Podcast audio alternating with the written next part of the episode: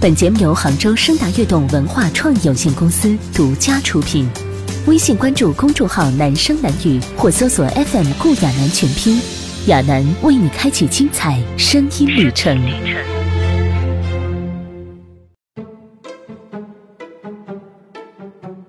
亲爱的小乖乖，你好吗？今天为你带来的故事是石头汤。三个和尚，阿福、阿禄和阿寿，走在一条路上。他们一路聊着胡须、太阳的颜色，还有布施。什么使人幸福？阿寿。最年轻的阿福问。阿寿年纪最大，也最有智慧。他说：“我们去找找看。”一阵钟声把他们的目光引向山下，那里有个村庄。他们站得太高，还看不清楚。他们不知道这个村庄曾经饱受苦难、饥荒、洪水和战争，让村民们身心疲惫。村民们不相信陌生人。甚至会怀疑自己的邻居。村民们辛勤劳作，但从来只顾自己。村里有一个农夫，一个茶商和一个秀才，一个女裁缝，一个郎中，一个木匠，还有其他很多人。可他们间相互很少来往。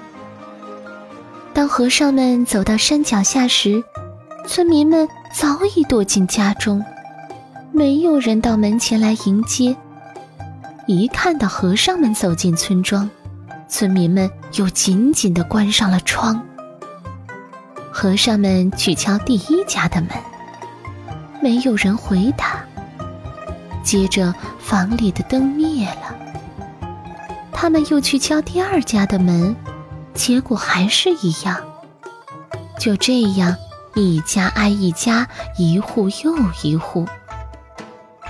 唉，这些人不知道什么是幸福。和尚们说。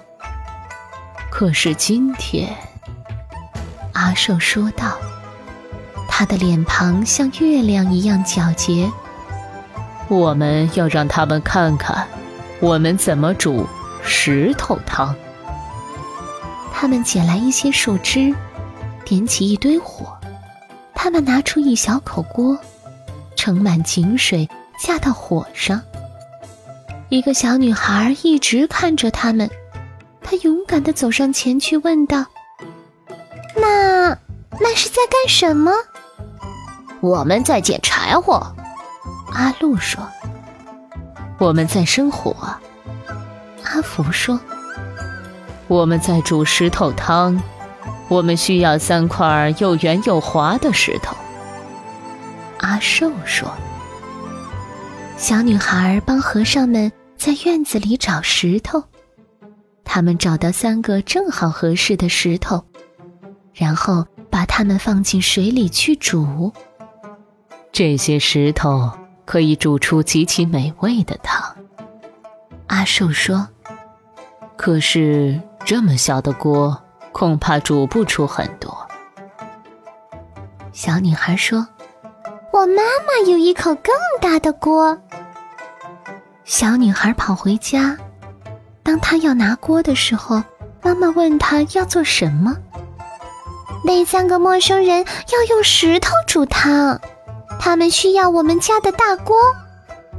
小女孩的妈妈说：“嗯。”石头满地都是，我倒想学学怎么用石头来煮汤。和尚们拨了拨柴火，一时炊烟袅袅，左邻右舍纷纷探出头来。那堆火，那口大锅，支在村里的正当中，真是稀奇古怪呀！村里人一个接一个走出家门。想看看石头汤到底怎么煮？当然了，煮传统风味的石头汤，加点盐和胡椒粉，味道会更香。阿福说：“不错。”阿鲁一边在巨大的锅里搅着水和石头，一边说：“可是我们没带啊。”我家有盐和胡椒粉。秀才说，他的眼睛瞪得大大的，充满了好奇。一转眼他就不见了。回来的时候拿着盐和胡椒粉，还有一点别的调料。阿寿尝了尝，上次我们煮这么大、这种颜色的石头时，还放了些胡萝卜。那汤可真甜呐！胡萝卜，站在后排的一个妇人说：“我家可能有，不过只有几根儿。”他转身就跑，回来时捧着许多胡萝卜，多的都快抱不住了。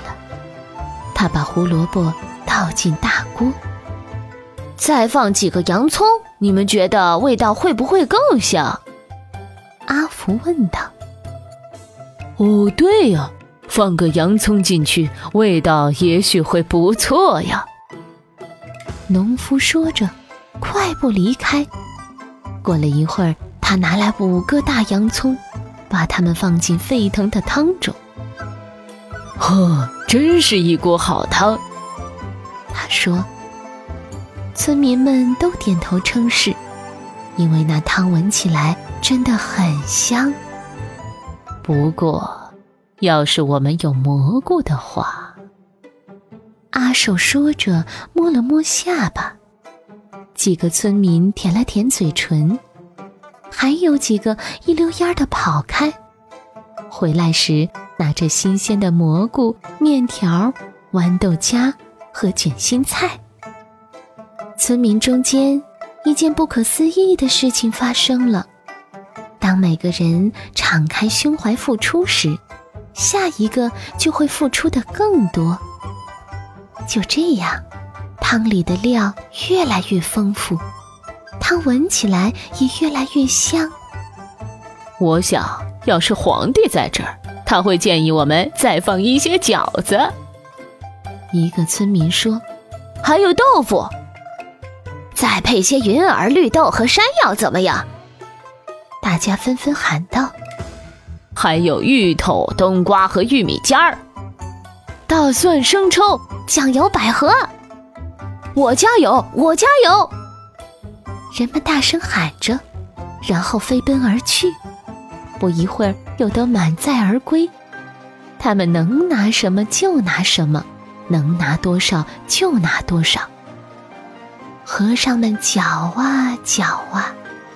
咕嘟嘟，汤咕噜咕噜冒着泡，闻起来可真香，喝起来一定更香。村民们一个个都变得那么慷慨好施。汤终于煮好了，村民们聚在一起，他们拿着米饭和馒头，拿来桂圆和甜饼，他们端来了香茶，点亮了灯笼。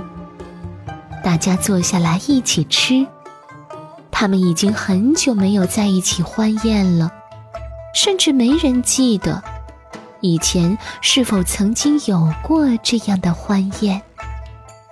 宴会结束后，他们又说故事又唱歌，一直闹到深夜。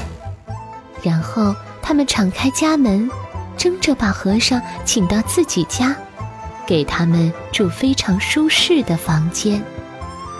在一个春天的早晨，和风送暖，杨柳依依，村民们聚到河边给和尚们送行。谢谢你们的款待，和尚们说：“你们真的是太慷慨了。”谢谢你们，村民们说：“你们带来的礼物。”给我们永远也享用不尽，你们让我们明白了，分享使人更加富足。再想一想，和尚们说，幸福就像煮石头汤那么简单。嗨，我是亚楠，我的唇齿，你的聆听，欢迎关注我的公众号“男声男语”。微信搜索 FM 顾亚楠的全拼就可以找到我了。让我们亲密互动，带你探寻更多声音旅程。